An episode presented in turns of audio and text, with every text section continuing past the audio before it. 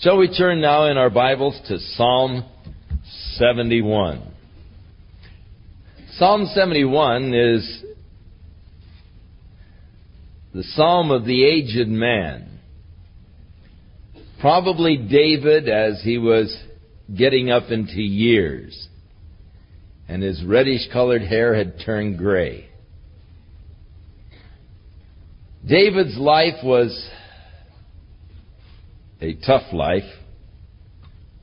He had many devoted friends, but also many avowed enemies. And David is always praying concerning those enemies that are seeking his hurt, seeking to destroy him. And even up into the elder years, as the Lord said to David, the sword shall not depart from thy house. And so, in the elder years of David, there was still that problem of the sword, that problem of enemies. And so, a psalm of again calling upon the Lord for his help, for his protection, even in his older years. In thee, O Lord, do I put my trust. Let me never be put to confusion. Deliver me in thy righteousness and cause me to escape. Incline thine ear and save me. Be thou my strong habitation, whereunto I may continually resort. For thou hast given commandment to save me, for thou art my rock and my fortress. David's prayer that God would be his strong habitation, whereunto I may continually resort. We read in the scriptures the name Jehovah is a strong tower. The righteous runneth into it and is safe. How many times have we run into the protection of the name of the Lord? How many times when faced by danger, just automatically almost the name of Jesus escapes our lips? We're facing a real problem and we just sort of unconsciously say, Oh, Jesus. The strong tower, I run into it. Or a place of safety, a place of refuge. Thou art my rock, my fortress, my dwelling place. And how wonderful it is when we have found that glorious dwelling place in Christ Jesus, of which the psalmist wrote, He that dwelleth in the secret place of the Most High shall abide under the shadow of the Almighty. And so he declares the Lord is his habitation. I continually resort, constantly finding that place of help and strength, comfort and refuge in the Lord. I continually resort. Deliver me, O my God, out of the hand of the wicked and out of the hand of the unrighteous and cruel man. For thou art my hope, O Lord my God. Thou art my trust from my youth. So God is not just a place of hope, but He is also the place of trust. I've learned to trust in the Lord, but I'm also hoping for His deliverance. By Thee have I been held up from the womb. You took me out of my mother's womb. My praise shall be continually of Thee. For I am as a wonder unto many, but thou art my strong refuge. Let my mouth be filled with thy praise and with thy honor all the day. Cast me not off in the time of old age. And so here's a hint to the time of the writing of the psalm, and later on he'll refer to his gray hairs. Forsake me not when my strength fails, the weakening position of the old age. For mine enemies speak against me, and they that lay wait for my soul take counsel together, saying, God has forsaken him, persecute and take him, for there is none to deliver him. O God, be not far from me. O my God, make haste for my help. Let them be confounded and consumed that are adversaries to my soul. Let them be covered with reproach and dishonor that seek my hurt. So again, David's prayers for his enemies, that God would take care of them. But again, the tragedy that in the older years, there are still those enemies of David. No rest. Because of the sin with Bathsheba, the sword is not to depart from his house. But I will hope continually and will yet praise thee more and more. David, a man after God's own heart, even though he was oppressed by the enemy, yet he was close to the heart of God. And part of the reason for that is David's continual praise. Lord, I will praise you more and more. My mouth shall show forth your righteousness and thy salvation all the day, for I know not the numbers. I will go in the strength of the Lord God. I will make mention of thy righteousness, even of thine only. O God, thou hast taught me from my youth, and hitherto have I declared thy wondrous works. Now also, when I am old and gray haired, O God, forsake me not until I have showed thy strength unto this generation, and thy power unto all that is to come. Thy righteousness also, O God, is very high, who hast done great things, O God, who is like unto thee. Thou which hast showed me great and sore troubles, shalt quicken me again, and shall bring me up again from the depths of the earth. So, here is David's declaration concerning his confidence in the resurrection. Lord, you will make me alive again. You will bring me up from the depths of the earth. Again, we read, and it is, of course, declared to be prophetic concerning Christ, Thou wilt not leave my soul in hell, neither will you allow your Holy One to see corruption. But there was that belief in the resurrection from the dead. You will make me alive again. You will bring my soul up from the depths of the earth. The Bible teaches that the place of the grave, Sheol, or Hades, is more than just the grave where a body is buried, a sepulchre, a sarcophagus where a body is placed. But there is a place of consciousness in the heart of the earth. And when David said, You will make me alive again, that you shall bring me up again from the depths of the earth, he is actually making reference to this place where the Spirit of man went upon death. Prior to the resurrection of Jesus Christ, there were two areas divided by a gulf. One a place of comfort with Abraham, the other a place of torment. Jesus, when asked for a sign, said, A wicked and an adulterous generation seeks after a sign, but no sign will be given except the sign of the prophet Jonah. For as Jonah was three days and three nights in the belly of the whale, so shall the Son of Man be three days and three nights in the depths or in the heart of the earth. So Jesus went down and preached to those souls that were in prison. And he led them from that captivity. He who has ascended is the same one who first of all descended into the lower parts of the earth. And when he ascended, he led uh, the captives from their captivity, fulfilling the prophecy of Isaiah 61. So, uh, David makes mention here of his hope in the resurrection. You will not find much in the Old Testament written concerning the resurrection from the dead. Job made mention, I know that, you know, though the worms eat this body, yet in my flesh I'm going to see him when he stands upon the earth in the last days and so forth. And uh, his, his hope of the resurrection. And yet Job vacillated uh, so much. But David, here he is old now, and he is thinking of death, but you're going to make me alive again. Thou shalt increase my greatness and comfort me on every side.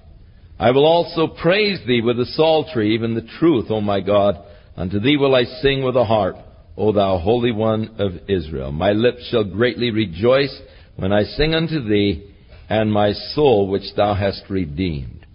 My tongue also shall talk of thy righteousness all the day long, for they are confounded, for they are brought unto shame that seek my hurt. So David speaking of praising the Lord with the psaltery. That is, praising Him with the music. Praising Him with the song accompanied by the harp. Singing of God. Greatly rejoicing. And talking of God's righteousness all day long. Psalm 72 is entitled A Psalm for Solomon. As we read this, we find that it goes far beyond Solomon and actually is a prophecy of that son that was promised to David, even Jesus Christ, who would sit upon the throne of David and rule it and establish it in order, in justice and in righteousness from henceforth forever.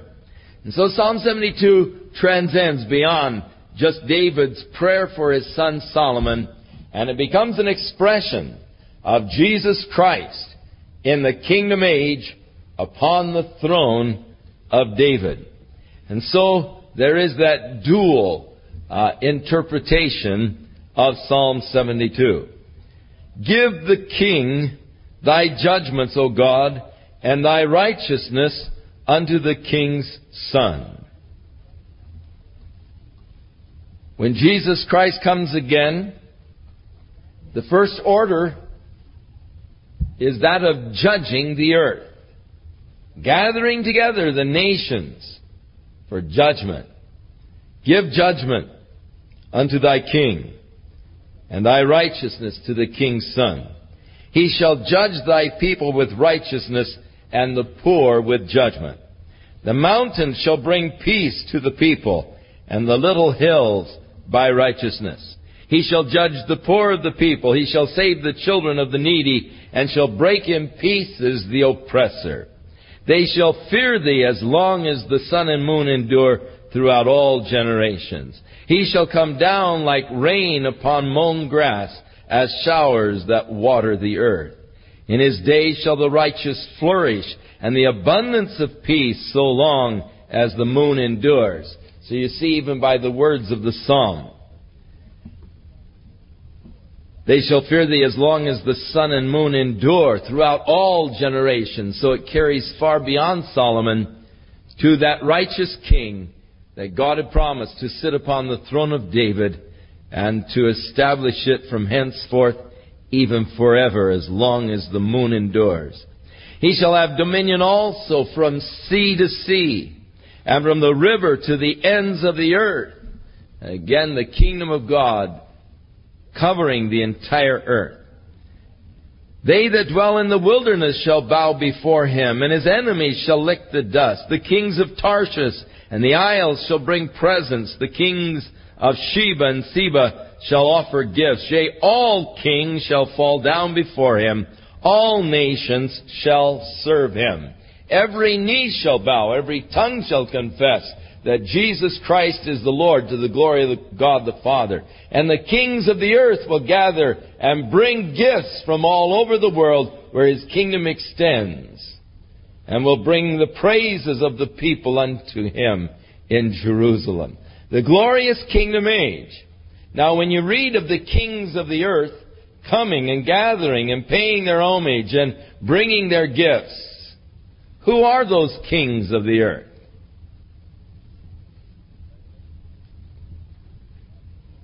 Revelation chapter 1 verse 7 unto him who loved us and who hath made us unto our God a kingdom of priests, and we shall reign with him upon the earth. Revelation chapter 5, the song of the redeemed saints in heaven, worthy is the Lamb to take the scroll and loose the seals, for thou wast slain and have redeemed us by thy blood out of every nation, tribe, tongue, kindred, and people, and hath made us unto our God kings and priests, and we shall reign with thee upon the earth. The church. So this mention of the kings falling down before him is actually a reference to you His church and your place with Him in the kingdom age. For He shall deliver the needy when He crieth, the poor also, and him that hath no helper.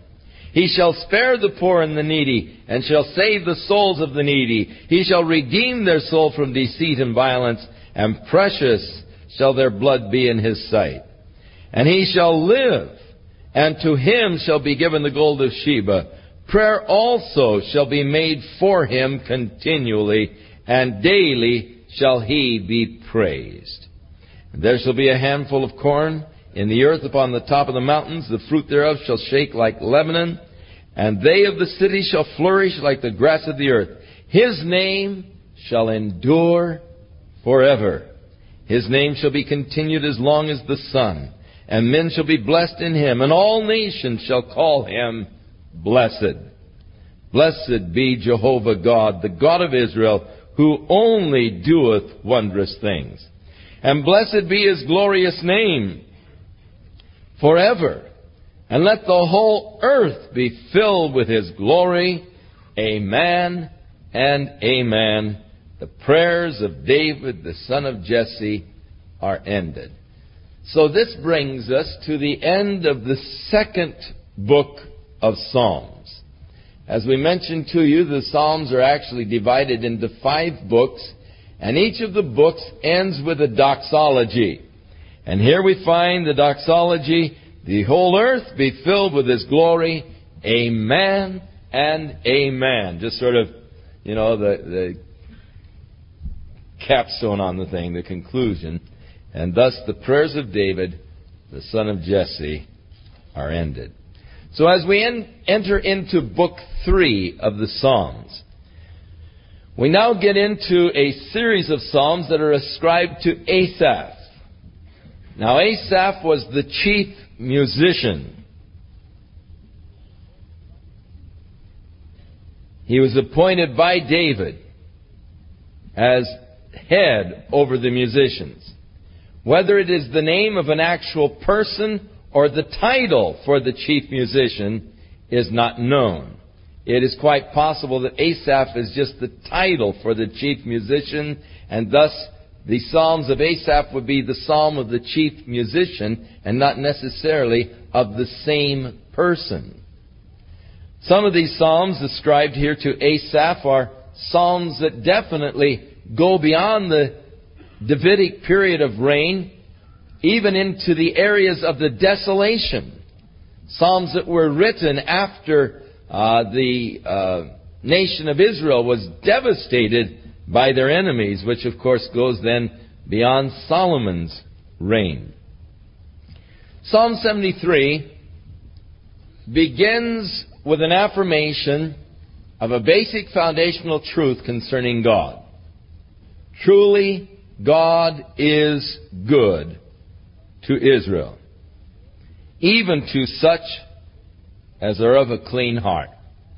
It is important that we have basic foundational truths that are undergirding us. Because we all of us are going to face experiences of life that we will not understand.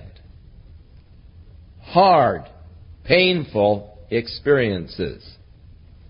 Experiences that will challenge God's goodness and God's love. If God is good, then why did God allow this tragedy to happen to me? If God loves me, then why would He allow me to have to experience this heartache?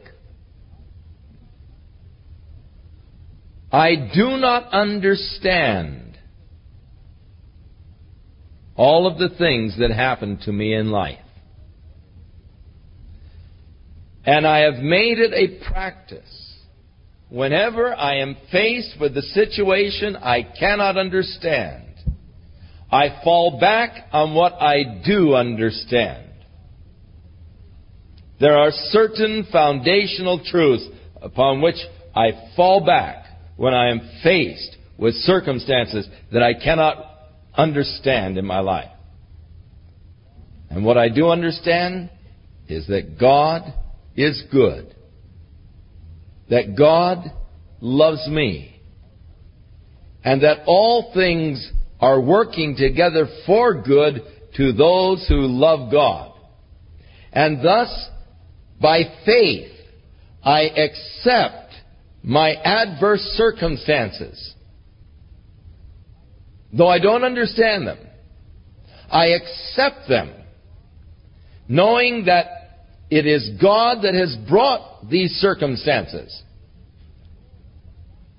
It is God who is in the control of my life, for I have committed my life to Him.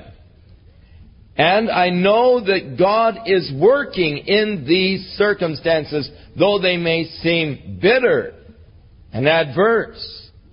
Yet God is working a good and perfect plan in my life. And I just live with it. I just accept. Well, Lord, I'll just leave this with you that you will bring out of this your good purpose and your good plan for me. If I did not have the basic foundations underneath, then when the troubles come, when I get into these kind of circumstances, I would be totally wiped out. And you do see people that they seem to be really going great in their walk with the Lord, and then adversity arises and they just can't seem to handle the adversity. The reason is that they have not really had a solid foundation in scriptural truth. These people who are being encouraged to believe God for healing in all circumstances, that give no place for any sickness. When sickness does come or when death does come, they're not able to handle it because they don't have a proper foundation in God's Word and in the truth. And thus, when the superstructure is shaken, they've got nothing to fall back on. Jesus said, A foolish man built his house upon the sand. A wise man built his house upon the rock. And the rain came, the floods rose. The house that was built upon the sand perished, but the house that was built upon the rock stood. Luke's gospel tells us that the wise man dug deep and built his house upon the rock.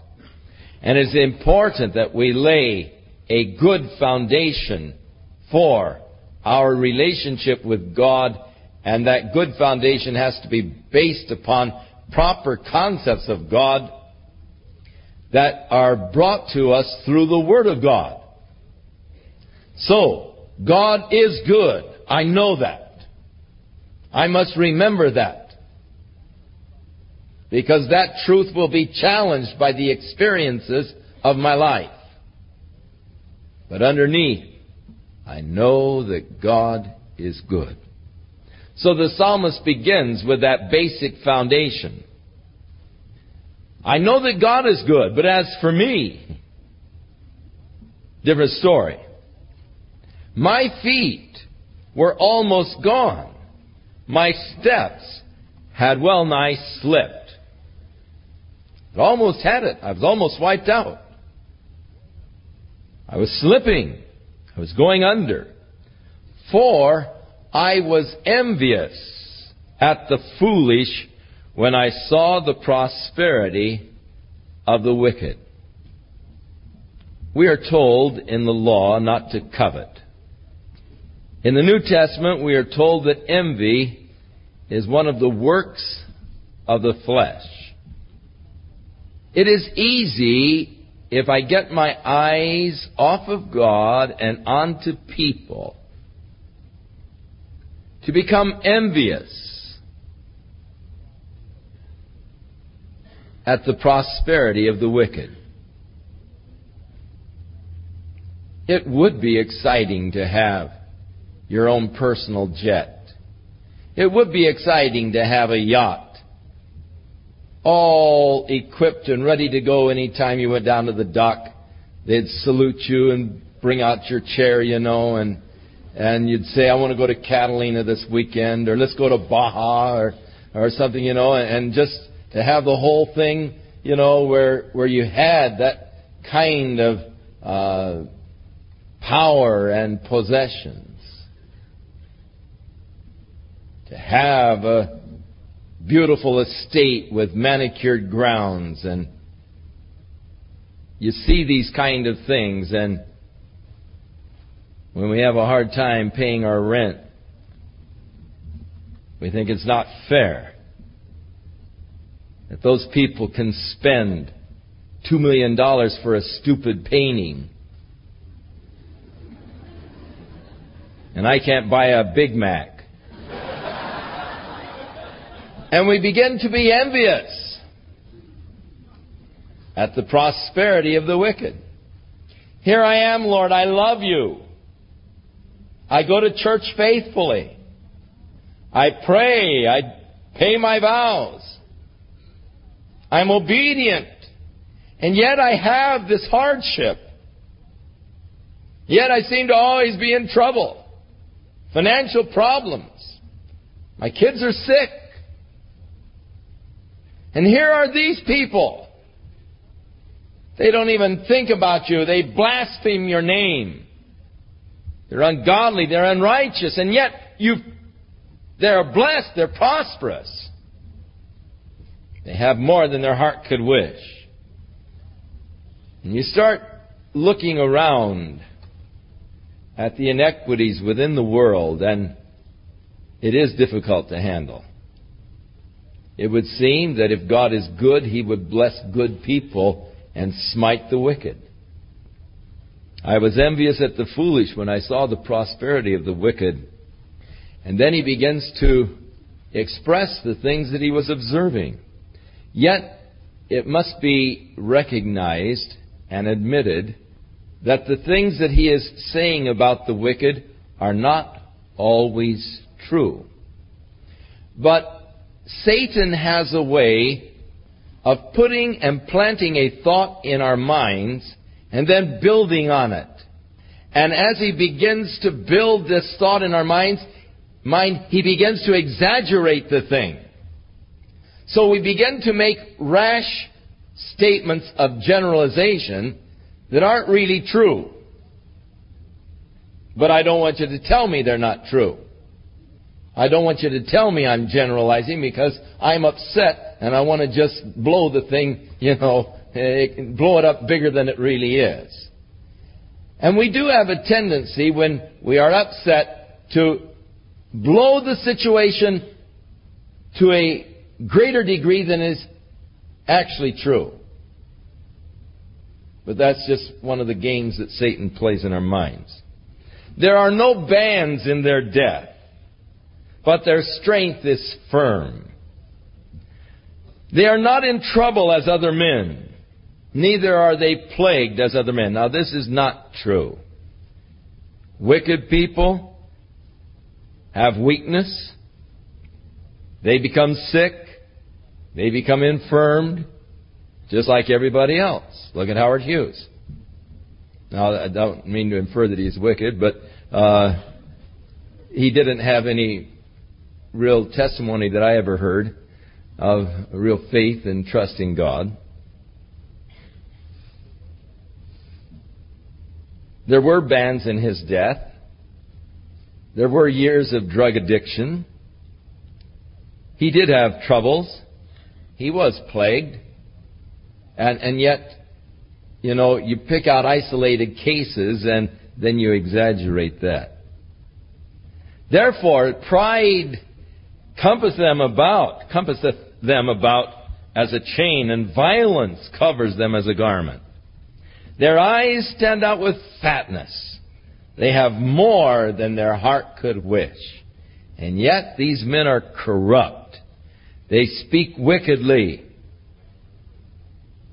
They speak loftily. They set their mouth against the heavens. They speak against God. And their tongue walketh through the earth. Therefore his people return hither. Waters of a full cup are wrung out to them. They've got all they could ever wish, but yet people are always bringing them gifts and, and, you know, catering to them. And they say, How doth God know? And is there knowledge in the Most High? In other words, they deny the existence of God. Behold, these are the ungodly who prosper in the world, and they increase with riches. Now, the psalmist, upon looking at this and upon building this case in his mind, was led to false conclusions. And that, of course, is always the purpose that Satan has in building up in your mind situations like this. The purpose is to lead you to false conclusions. The false conclusion that the psalmist was led to is, Verily, I have cleansed my heart in vain. Or, it doesn't pay to try to live the right kind of a life. It doesn't pay to be good. It doesn't pay to seek to be righteous. The wicked are the ones that get all the breaks. The wicked are the ones that have it made. It doesn't really pay to try to live right. I've washed my hands in innocency. For all day long, I'm plagued. I'm chastened every morning. I've got problems surrounding me all the time. Now, if I say I speak thus, then I would offend against the generation of thy children. And when I sought to know this, it was too painful for me. Life does have painful experiences. And there are some things that are so painful we don't like to think about them. In fact, there are some things that are so painful we've got to somehow put them out of our mind. When I sought to know this, when I sought to understand the things in my life, it was just too painful. I couldn't do it. It is wrong to think that you're going to understand everything that happens in your life. Why it happened. We always seek and search for the rationale. Why God allowed a Christian lady to be raped and murdered in her own home. And so we try to rationalize. You can't. There's no way we can understand that. We know that God is good. Why God would allow that, we don't know. We can't understand that. There's no sense of trying to pretend that we do. There are many experiences that we will face in life that we do not understand. The ways of God or the whys of God. And so often a person comes up and say, says to me, Chuck, I don't know why God. And I say, don't go any further. I don't either. I don't know the whys of God. I'm not God. I, I can't tell you why God allows certain things. When I was first in the ministry, I was under a heavy, heavy burden because I felt I had to have an answer for everybody. Because I was young. I, I just had, you know, people ask me questions. I had to have an answer. Even if I didn't know one. I had to figure one out, frame one. Under all kinds of pressure to give answers. I was trying to answer why God was doing various things.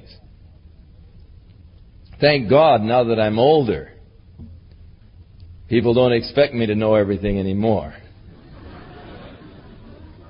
And so I have a lot of questions that people ask me, and I just flatly answer, I don't know. And it's been so comfortable since I've matured to the place where I can answer honestly and say, I don't know. I don't know all the answers. Far from it. I do not know the whys of God. It's very hard. because I do represent God to people.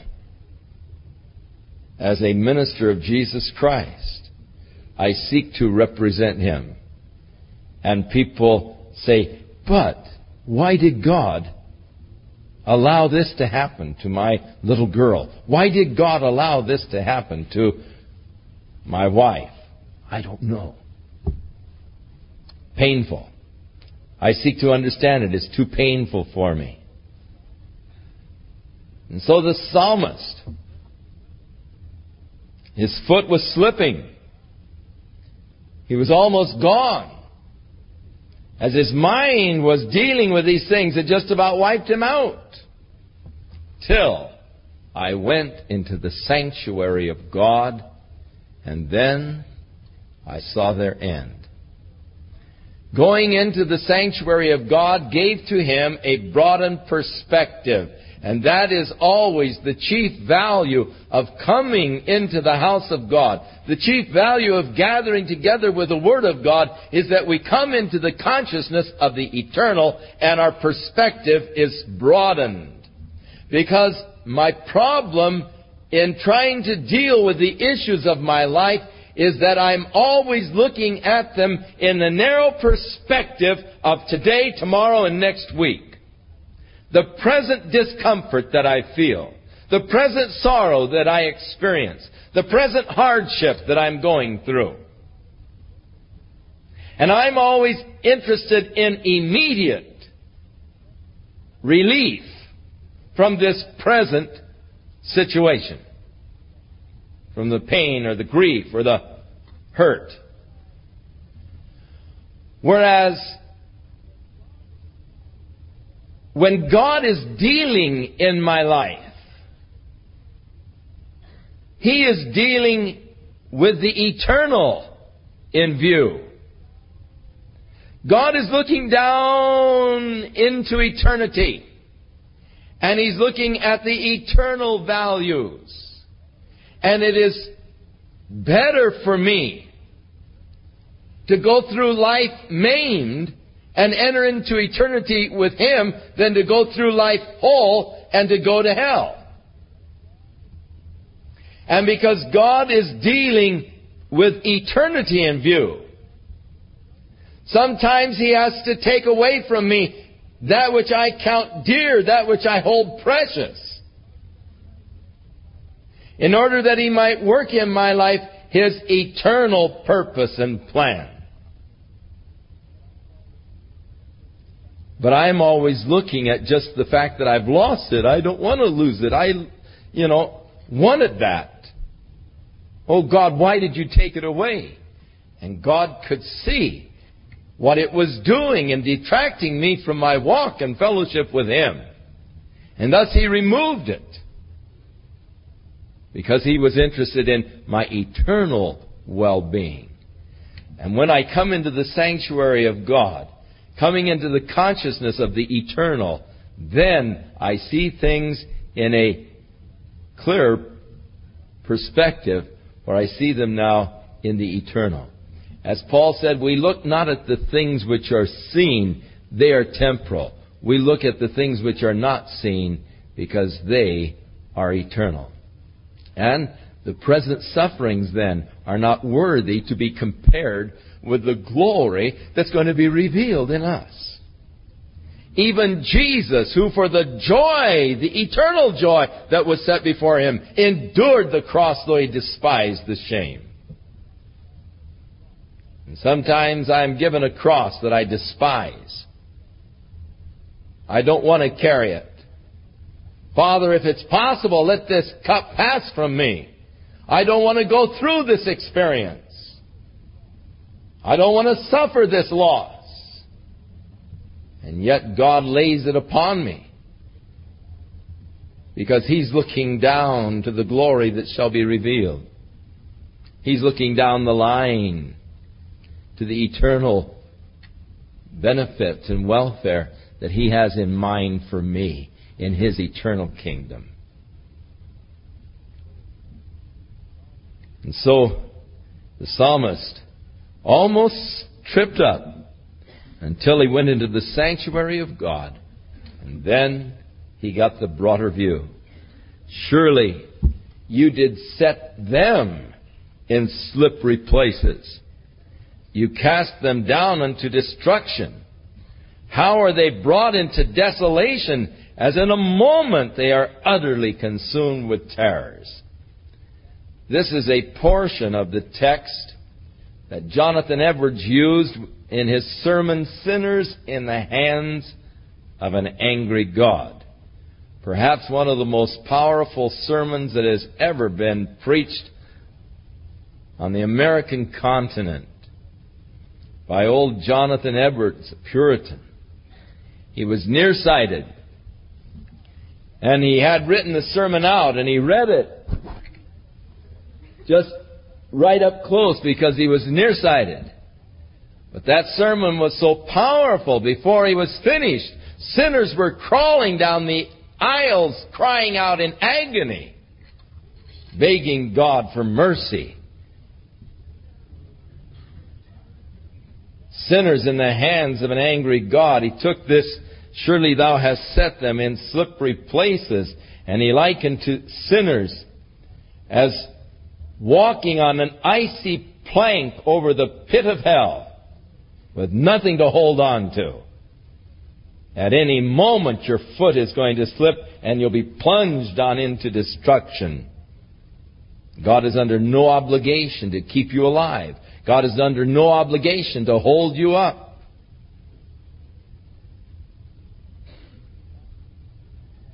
So the psalmist saw the end of the life of wickedness. It's not so good. It's not so pleasant. Oh, how foolish to envy them.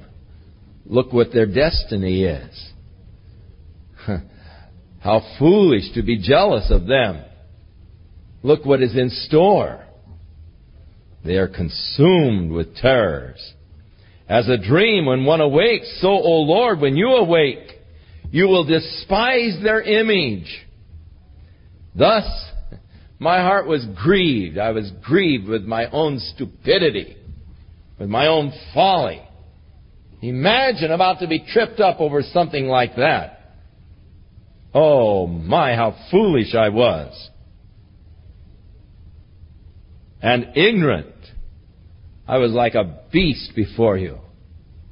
That is, without reasoning capacities, without logic. I was just like an animal with no reasoning capacities. For nevertheless, here I was envious of them, but they are devoid of you. I am with you continually. You hold me by my right hand. You guide me with your counsel. And at the end, you're going to receive me into glory. Oh, what a wonderful life I really have. God is with me, holding me by the right hand, guiding me with His counsel, and when I get to the end of the road, He's going to receive me into glory.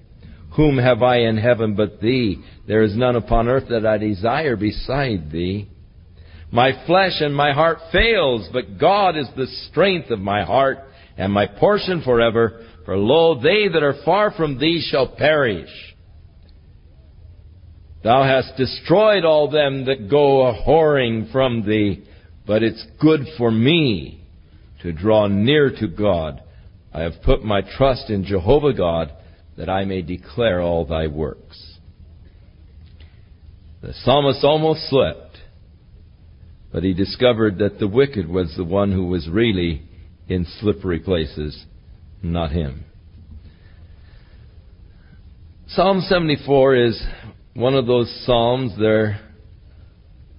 The psalmist again is speaking of the desolation that has come and the apparent quietness of God in the face of the desolation. God didn't do anything to stop it. God has allowed this desolation and God's hand is not yet seen as far as the delivering of the people. O God, why hast thou cast us off forever? Why doth thine anger smoke against the sheep of your pasture? Remember thy congregation which thou hast purchased of old, the rod of thine inheritance which thou hast redeemed, this Mount Zion where you have dwelt. Lift up your feet unto the perpetual desolations, even all that the enemy hath done wickedly in the sanctuary. For thine enemies roar in the midst of thy congregations. They set up their ensigns for signs. A man was famous according to as he had lifted up the axes upon the thick trees, but now they are breaking down the carved work thereof at once with axes and hammers. And so he speaks of the desolation that had come to the house of God. How they had taken the axe and hammers and had destroyed the beautiful carved works that were there in the sanctuary of God. And how they then set it on fire. And they've defiled by casting down the dwelling place of thy name to the ground. And so the Holy of Holies was cast down. They said in their hearts, Let us destroy them together. They have burned up all of the synagogues of God in the land. And we see not our signs. There's no more any prophet, neither is there any among us that knows how long. We don't know how long this desolation is going to go on.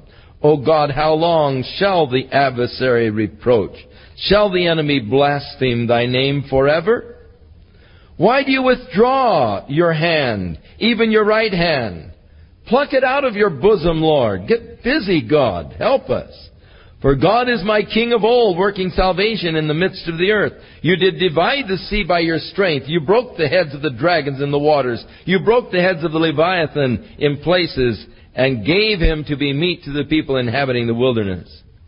You did cleave the fountain and the flood, and you dried up the mighty rivers. The day is thine, the night is also yours. You have prepared the light and the sun. You have set all the borders of the earth. You have made summer and winter. Remember this, that the enemy hath reproached, O Jehovah, and that the foolish people have blasphemed thy name. O deliver not the soul of your turtle unto the multitude of the wicked. Forget not the congregation of the poor forever. Have respect unto the covenant, for the dark places of the earth are full of the habitations of cruelty. O let not the oppressed return to shame. Let the poor and needy praise thy name. Arise, O God, plead thine own cause. Remember how the foolish man reproaches thee daily. Forget not the voice of thine enemies.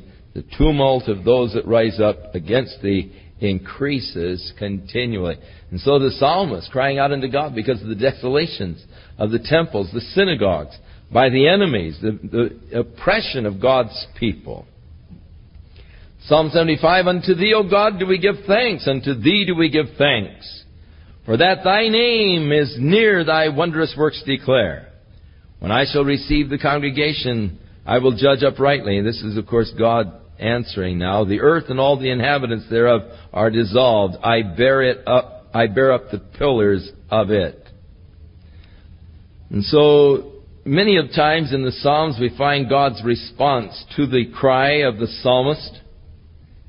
And it is always a beautiful thing when God responds directly to the prayer, to the cry.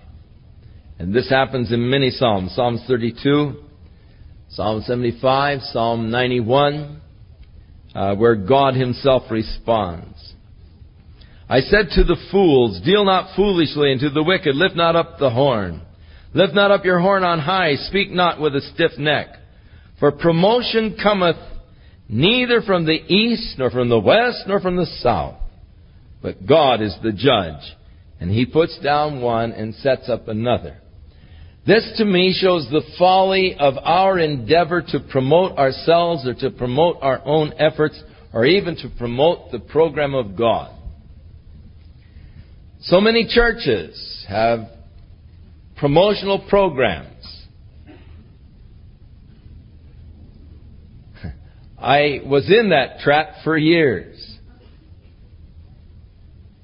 In fact, we were sharing with some pastors in Portland this week as I was asked to speak at a conference up there.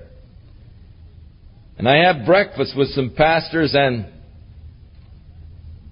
this one pastor was telling me, we were talking about contests and giveaways and gimmicks and all to get people to church.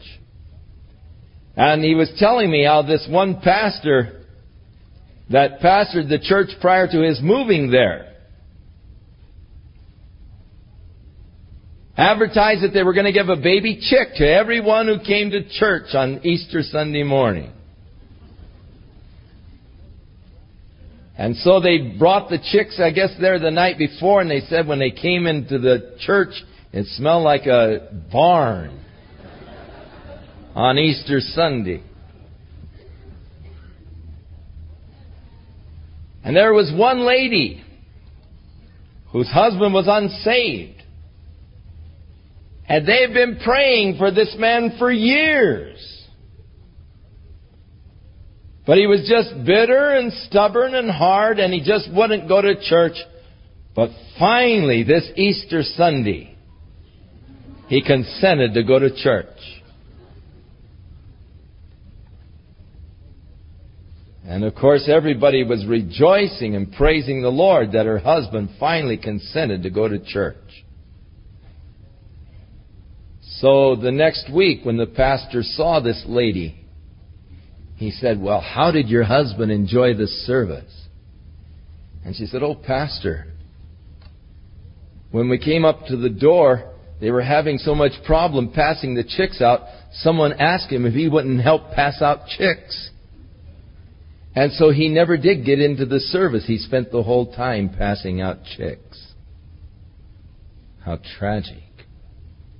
When we try to promote God, or to promote the work of God, or even try to promote ourselves.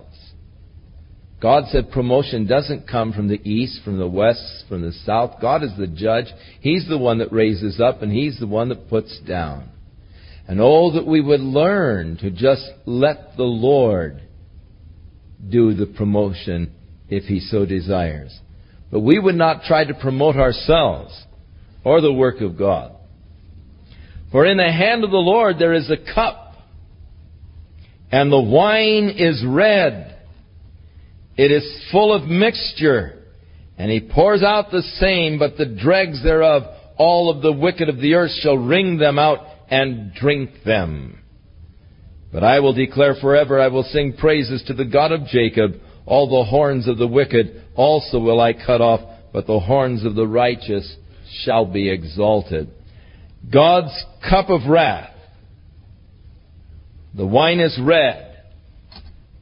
In the book of Revelation, we read also of that wine cup of God's wrath in chapter 14, where we read, The third angel followed them, saying with a loud voice, If any man worship the beast, his image, receive his mark in his forehead or in his hand, the same shall drink of the wine of the wrath of God, which is poured out without mixture into the cup of his indignation, and shall be tormented with fire and brimstone in the presence of the holy angels and in the presence of the Lamb. That wine of the fierceness of God's wrath that is to be poured out upon the earth. And so referred to here in the psalm and also made mention of in Revelation. Psalm 76. In Judah is God known. His name is great in Israel. Judah, of course, was the southern kingdom. Israel was the northern kingdom. In Salem also is his tabernacle. That would be Jerusalem. And his dwelling place in Mount Zion. And there break he the arrows of the bow, the shield, the sword, and the battle. Thou art more glorious and excellent than the mountains of prey. The stout-hearted are spoiled. They have slept their sleep, and none of the men of might have found their hands. At thy rebuke, O God of Jacob, both the chariot and the horse are cast into a dead sleep. Thou, even thou, art to be feared. And who may stand in thy sight when once you are angry? You did cause judgment to be heard from heaven, and the earth feared and was still. When God arose to judgment to save the meek of the earth, surely the wrath of men shall praise thee. The remainder of wrath shalt thou restrain. Vow and pay unto the Lord your God, let all be round about him bring presents unto him. that ought to be feared. And he shall cut off the spirit of princes. He is awesome to the kings of the earth. Psalm 77, I cried unto God with my voice, even unto God with a voice, and he gave ear unto me. Now notice in the 77th Psalm how the first part of it is centered around I. You might find it beneficial to underline every time he refers to my or I. Uh, it, the whole first part centers around I. I cried unto God with my voice, even unto God with my voice, and he gave ear unto me. In the day of my trouble, I sought the Lord. My sore ran in the night and ceased not. My soul was refused to be comforted. I remembered God and was troubled. I complained and my spirit was overwhelmed. Thou holdest mine eyes waking. I am so troubled that I cannot speak. I have considered the days of old, the years of ancient times. I call to remembrance my song in the night. I commune with mine own heart, and my spirit made diligent search. Will the Lord cast off forever? And will he be favorable no more? Is his mercy clean gone forever? Doth his promise fail forevermore? Hath God forgotten to be gracious? Hath he in anger shut up his tender mercies? When my attention is always on myself, I do lose that consciousness of God. And uh, it does seem that I am apart from him. And I said, This is my infirmity, but I will remember the years of the right hand of the Most High. I will remember the works of the Lord. Surely I will remember thy wonders of old. I will meditate also of all thy work and talk of thy doings. And now he gets turned around in verse 12 as he begins now to refer to God, thy work and thy doings. And thus the psalm ends in a brighter note than it begins because now the, the emphasis is taken off of me and put upon God. How many times they say prayer changes things, and, and I believe this, but how many times prayer changes me and changes my attitudes? While I'm in prayer, God is working and changing my heart and my attitude.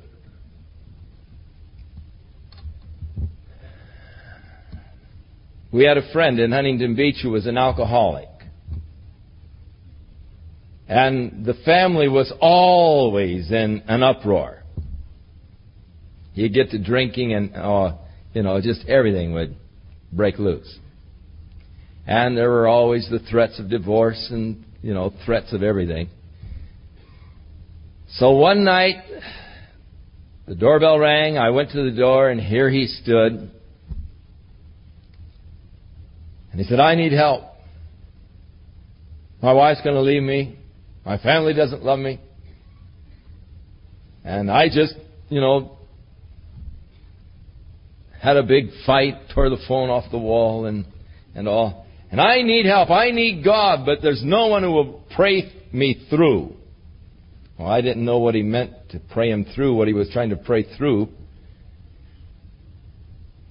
But he said, no one will just pray with me long enough. And so I accepted that as a challenge. And so I said, well, let's go over to the church. We were living right next door to it at the time. And I said, I'll pray with you just as long as you need prayer. So he went over. We went over together, actually. Of course, he smelled like the brewery itself. And we knelt down and he began to pray. And I knelt beside him and I began to pray. But I was listening to his prayer. And it was, oh God, you know how they haven't been treating me right. You know, Lord, you know, how they are so mean to me and they don't understand me and, and just, it was just, Lord, you know, you know them and how bad they've been and so forth. And he went on for an hour. telling the Lord how bad, you know, the family was and how mistreated he was and how unfortunate and, you know, everything. And after an hour, I noticed there became there came a, a change in the prayer. God, my life is really messed up. Lord, I haven't been serving you. I know I should serve you. God, I'm sorry that I haven't been serving you, and I failed you, God, and I repent, Lord, and I'm sorry. And I, all right, now we're getting somewhere. We pr- finally have prayed through, and I found out what is praying through all the garbage that he had in his heart towards the family. Now he began to deal with the issues of his own heart. And after about an hour of praying this way, then his prayers changed again and they were sort of, Oh Lord, I thank you for your help. Lord, I thank you that you love me. Lord, I thank you. Father, thank you. And then pretty soon he was sleeping. so I went back to the office and got a blanket, and I covered him, and I went home. And when I got home, my wife said, Well, how did it go? And I said, Well, I don't know for sure, but I left him sleeping in the Lord. And I relayed to her how there was an obvious change in the whole tone of his prayer, which sounded good. Next morning, I went over to the church and he was already gone, so I still didn't know how it went. But that evening at five o'clock, the doorbell rang again, and there he was, spruced up, suit, looking great.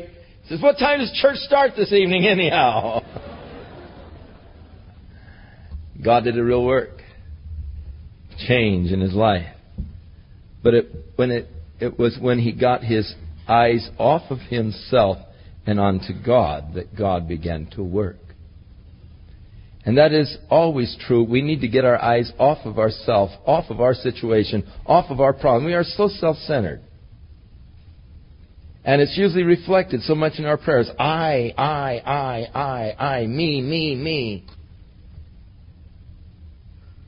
But when we can get our eyes off of ourselves and begin to focus on God, then is when God can really work.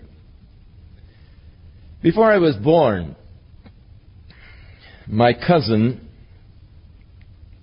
died of spinal meningitis, who lived just two blocks away from my family in Ventura, or from where my family was building their new home. And my sister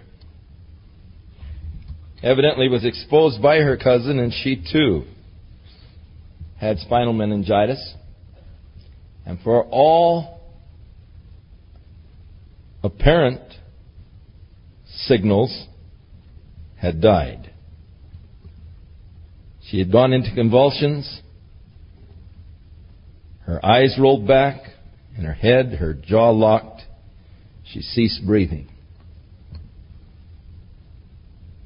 My mother had been a lifelong Baptist, but on the way to the Baptist church, she was passing by a Pentecostal church where she used to sometimes stop in and enjoyed their services and didn't make it always to the Baptist church because it was two blocks further up the street.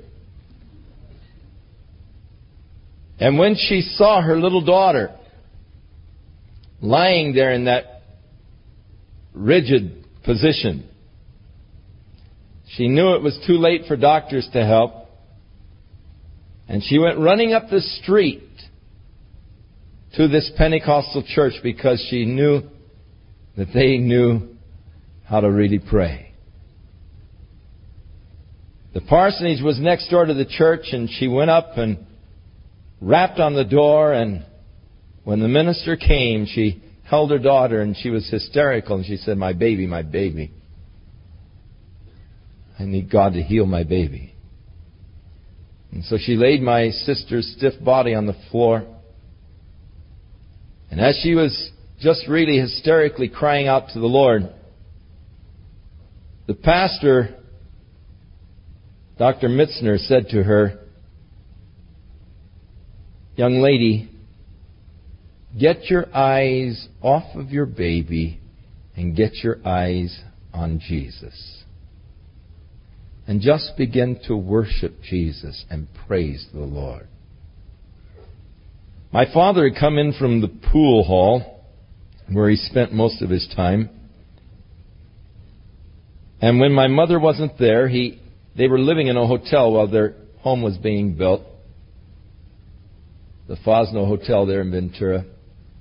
He said to some people in the lobby, Have you seen my wife? And the nurse said, Yes, Mr. Smith. Your little girl, I think, is dead. And she went running up the street, I think, to the church. And so my dad took off for the church, intending to beat up on the minister and grab his daughter and get her to some competent help. But when he saw her lying there, he realized that she is beyond man's help, and he just fell down on his knees and began to cry out to God. The pastor kept encouraging my mother, get your eyes off of your little girl, get your eyes on the Lord. And she began to turn her eyes upon the Lord, began to worship the Lord, and she said, Lord, if you will just give me my little girl back again, I will give my life to you. I will serve you the rest of my life. I will minister. I will do anything you ask me to do, God. I'll be your servant the rest of my life. But give me my daughter back. And with that, my sister regained consciousness, was instantly healed completely. They took her home, and she was just laughing and just completely well. Two months later, I was born in the Big Sisters Hospital in Ventura. When the doctors came in and told my mother, You have a baby boy, she closed her eyes and said, Lord, I will fulfill my vow to you through my son. My dad went down the hallway of the hospital saying, Praise the Lord, it's a boy. and so I grew up in a godly environment. But the importance of getting your eyes off of yourself and on the Lord, how it changes the whole situation. Oh, I'll tell you, you get your eyes on yourself and your surrounding circumstances, and you can go down fast. There's no quicker way to sink than to get your eyes on the waves and on your surrounding circumstances, upon yourself. But you get your eyes upon the Lord and you can walk on water. And so the psalmist began Eyes on himself. I, I, me, my, me, I, I. But then he turns in the middle of the psalm, and now the attention is towards the Lord, and thus the psalm ends in a note of victory. Thou art the God that doest wonders. Thou hast declared thy strength among the people. Thou hast with thine arm redeemed thy people, the sons of Jacob and Joseph. The waters saw thee, O God, the waters saw thee. They were afraid. The depths also were troubled. The clouds poured out water. The sky sent out a sound. Thine arrows also went abroad. The voice of thy thunder was in the heaven. The lightnings lightened the world, and the earth trembled and shook. Thy way is in the sea, and thy path in great waters, and thy footsteps are not known. Thou leddest thy people like a flock by the hand of Moses and Aaron. So turning the situation around, get your eyes off of yourself and get your eyes on the Lord and you'll come into the victory. Psalm 78 is a psalm that rehearses the history of God's people. And the psalm was written in order to remind the children, the coming generation, of the works of the Lord. One of the, one of the important obligations that we have is that we not see a move of God and then see it die with the passing generation. But unfortunately, rarely does a work of God continue into a second generation. Unfortunately, we begin to get our eyes upon, you know, the things that God has done upon, you know, the great monuments, and it turns into a monument rather than keeping our eyes upon God who was doing the work to begin with. And it's always a tragedy when the work of God turns into a memorial.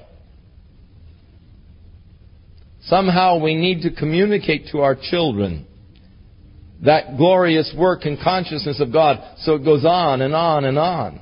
And, and the children of Israel sought to do this, but they failed. And so many times you find that from one generation to the next, the work of God was forgotten. Case of Hezekiah, followed by Manasseh, his son. Hezekiah, marvelous, righteous king. Manasseh, an evil, wicked king. Somehow his father did not relate well to Manasseh. His faith, his trust, his confidence in God. So give ear, O my people, to my law. Incline your ears to the words of my mouth. I will open my mouth in a parable. I will utter dark sayings of old, which we have heard and known and our fathers have told us. We will not hide them from the children showing to the generation to come the praises of the Lord and his strength and his wonderful works which he has done. For he established a testimony in Jacob and appointed a law in Israel which he commanded our fathers that they should make them known to their children, passing it on to the children, that the generation to come might know them, even the children which should be born, whom would arise and declare them to their children that they might set their hope in God and not forget the works of God, but keep His commandments. So the transmission of truth from generation to generation. And might not be as their fathers, a stubborn, stubborn and rebellious generation, a generation that set not their heart aright and whose spirit was not steadfast with God. The children of Ephraim, being armed and carrying bows, turned back in the day of battle. They did not stand up against the enemy. They retreated. They kept not the covenant of God. They refused to walk in His law. That's why they turned back in battle. And they forgot His works and His wonders that He had showed them. The forgetfulness. Marvelous things He did in the sight of their fathers in the land of Egypt, in the fields of Zoan. He divided the sea, caused them to pass through, made the water stand up as a heap. In the daytime He led them by the cloud, and night with a light of fire. He broke the rocks in the wilderness and gave them drink out of the great depths. He brought streams also out of the rock and caused waters to run like rivers. And yet they sinned against him by provoking the Most High in the wilderness. And they tempted God in their heart by asking meat for their lust. And yea, they spake against God and said, Can God furnish a table in the wilderness? Behold, he smote the rock, the waters gushed out, the streams overflowed. Can he give bread also? Can he provide flesh to his people? Therefore the Lord heard this. He was angry. So a fire was kindled against Jacob. Anger came up against Israel because they believed not in God and trusted not in His salvation. God's anger because of unbelief. The Bible says without faith it is impossible to please God. Though he had commanded the clouds from above and opened the doors of heaven, he rained down manna upon them to eat. He had given them the corn of heaven. Man did eat angels' food. He sent them meat to their full. He caused an east wind to blow in the heaven, and by his power he brought the south wind. He rained flesh also upon them as dust, and feathered fowls like the sand of the sea. And he let it fall in the middle of their camp, round about their houses. So they did eat and were well filled, for he gave them their own desire.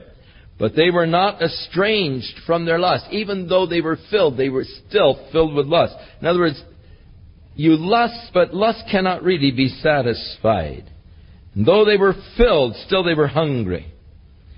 But while their meat was in their mouths, the anger the wrath of God came upon them and slew the fattest of them and smote down the chosen men of Israel. For all of this they continued to sin and believed not his wondrous works. Therefore their days did, were spent in emptiness, their years in trouble.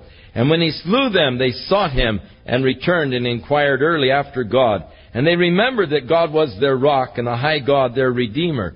Nevertheless, they did flatter him with their mouth but they lied unto him with their tongues, for their heart was not right with him, and neither were they steadfast in his covenant. How many times people are doing the same thing? Lying to God, flattering with their mouth, but their hearts are really far from God. But being full of compassion, he forgave their iniquity and destroyed them not. Yea, many a time he turned his anger away and did not stir up all of his wrath for he remembered that they were but flesh. Thank God for the mercies wherewith he deals with us, and he remembers that we're but flesh. Now, sometimes we think we're supermen. We think we're a rock of Gibraltar. We think we're so strong. We're so powerful. You know, I'm so strong I can stand against. Oh, how I cringe when I see some of these young Christians they come up and they say, I really want to go out and, and serve God in, in a mission field. Well, how long have you been a Christian? Two months now. I feel God's calling me to a mission field. You know, oh, I'm ready to conquer the world. You feel so strong. But God knows you're just dust. And it's good when we find out that we're just dust too. And we trust not in the arm of our flesh, but we learn to trust the Lord completely. God remembers that they were but flesh a wind that passes away and comes not again. People have always asked, what, is, what scripture can you give me against reincarnation? Well, here's one. You might mark it. Your life is spoken of as a wind that passes away and comes not again. It's talking about your breath of life. It is something that is going to pass but it won't come again. So you're not going to come back. But who in the world would want to? When I read the predictions for the year 2000, whoo, I don't want to be around. To come back again and have to go through this under the conditions that will exist in the year 2000 or even 20, the year 2020 is even going to be worse. No thanks. Now, how often they provoked him in the wilderness and they grieved him in the desert. Yes, they turned back and tempted God and limited the Holy One of Israel. Here's a very interesting verse, and that is that God can be limited by the unbelief of people. When Jesus was in Nazareth, he said, it said he did not many works there because of their unbelief. Your unbelief can actually limit the work that God is wanting to do in your life. The children of Israel put limitations on God, and man today is often putting limitations on God. One of the limitations that we so often place upon God are dispensational limitations. The dispensation of the apostles, you know. The dispensation of the Holy Spirit. It all ended with the apostles. God doesn't work anymore. God doesn't heal anymore. God doesn't, you know, work miracles anymore. And, and the gifts of the Spirit are not in operation anymore. They all cease with the apostles. And we put limits on God not because God won't, not because God doesn't want to, but because of our unbelief, our failing to believe God to do it now. And it is still possible for us to be putting limitations on the work that God wants to do in our lives. When I come to God, I say, God, help me to be totally open to anything and everything you want to do in my life. I don't want to put any restraints on that which God is wanting to do in or through me by presuppositions, by my own cultural upbringing, by the things that have been planted in my mind in the past, by my education or anything else. I don't want anything there that would restrict or limit that which God wants to do. They limited the Holy One of Israel by their unbelief. They remembered not his hand nor the day when he delivered them from the enemy. He wrought the signs in Egypt and turned the rivers into blood and the floods that they couldn't drink and sent the flies and the frogs and gave the increase of their fields to the caterpillar and to the locust, and destroyed their vines with hail, and their sycamore trees with frost, and gave their cattle also to the hail, and the flocks to the hot thunderbolts. And he cast upon them the fierceness of his anger and wrath and indignation and trouble by sending evil angels among them. Uh, no doubt reference to the uh, slaying of the firstborn. He made way to his anger. He spared not their soul from death, but gave their life over to pestilence. And smote all the firstborn in Egypt, the chief of their strength, the tabernacles of Ham. But he made his own people to go forth like sheep and guided them into the wilderness like a flock. He led them on safely so that they feared not, but the sea overwhelmed their enemies and brought them to the border of the sanctuary, even to this mountain which his right hand had purchased. And cast the heathen also out before them, divided the inheritance by line, and made the tribes of Israel to dwell in their tents. And yet they tempted and provoked the Most High, and did not keep his testimonies, but turned back and dealt unfaithfully like their fathers. They provoked him to anger by building the places of false worship. They moved him to jealousy with their graven images. And when God heard this, he was angry and abhorred Israel, so that he forsook the tabernacle of Shiloh, the tent which he had placed among men. The tabernacle, of course, originally was in the area of Shiloh, which was in the portion that was given to the tribe of Ephraim. He delivered his strength into captivity, his glory unto the enemy's hand. He gave his people over to the sword and was angry with his inheritance. Fire consumed their young men. The maidens were not given to marriage. The priests fell by the sword. The widows made no lamentation. And then the Lord awakened as one out of sleep, and a mighty man that shouteth by reason of wine, and he smote his enemies in the hinder parts. He put them to perpetual reproach. Moreover, he refused the tabernacle of Joseph and chose not the tribe of Ephraim.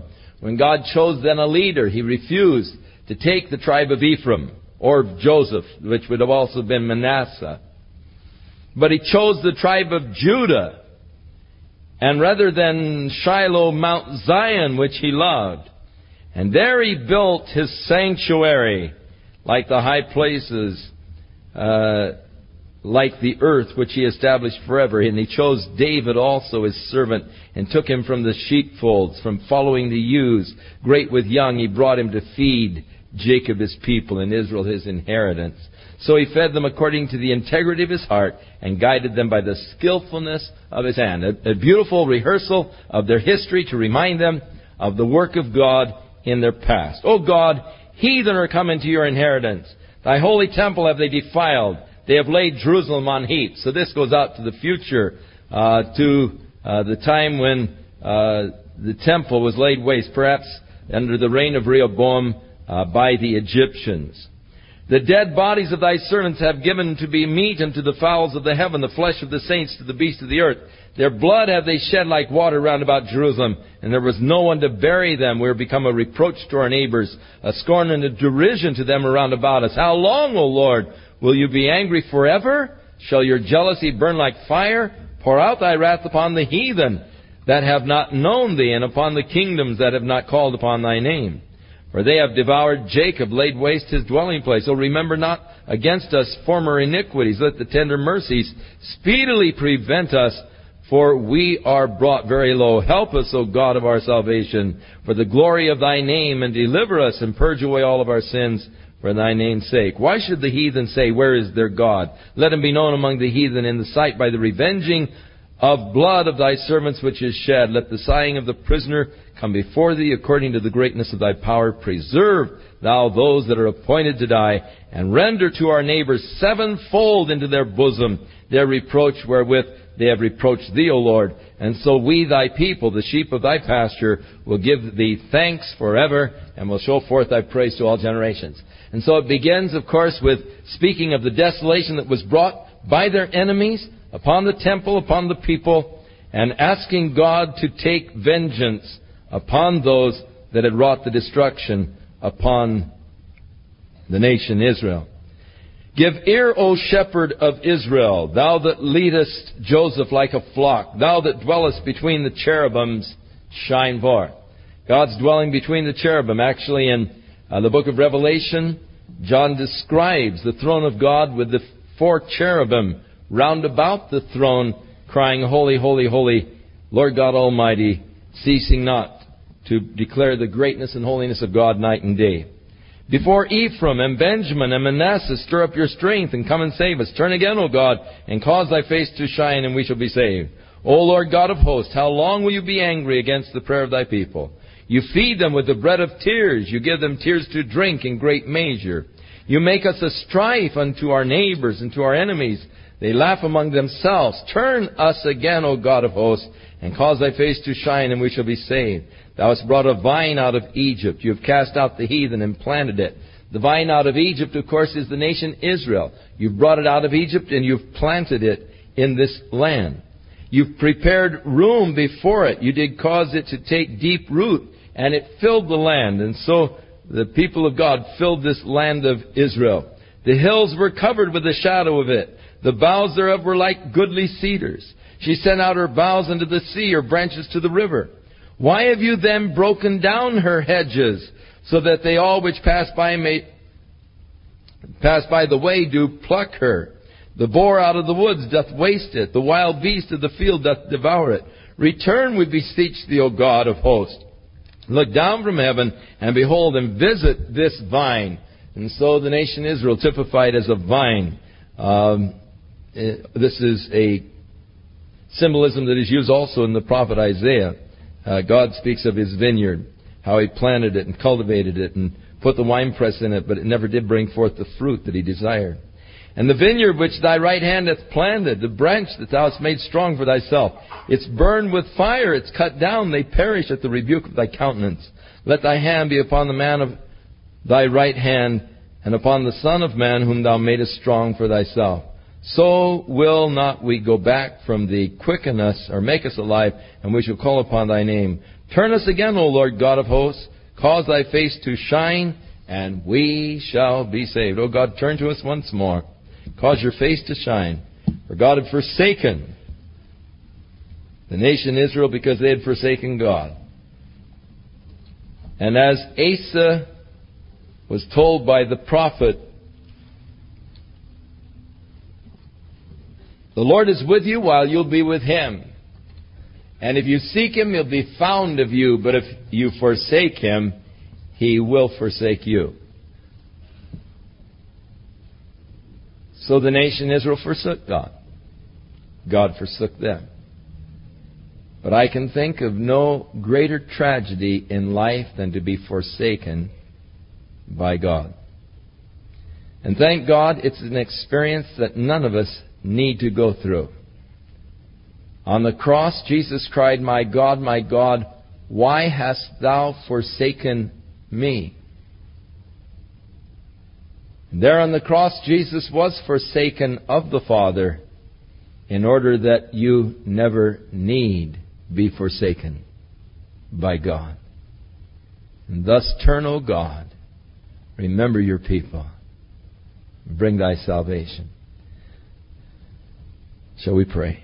Father, we thank you for the opportunity of studying your word. May we learn from the lessons that are here, Father.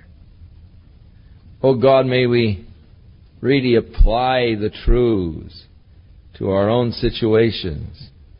And may we walk, O oh Lord, with thee. In Jesus' name, amen. Shall we stand? David said, I will hide thy word in my heart that I might not sin against thee. And may you do likewise. May you go forth and let the Word of God dwell in your hearts richly through faith. That you might be able to comprehend how much God does love you. How much God is concerned with your well-being.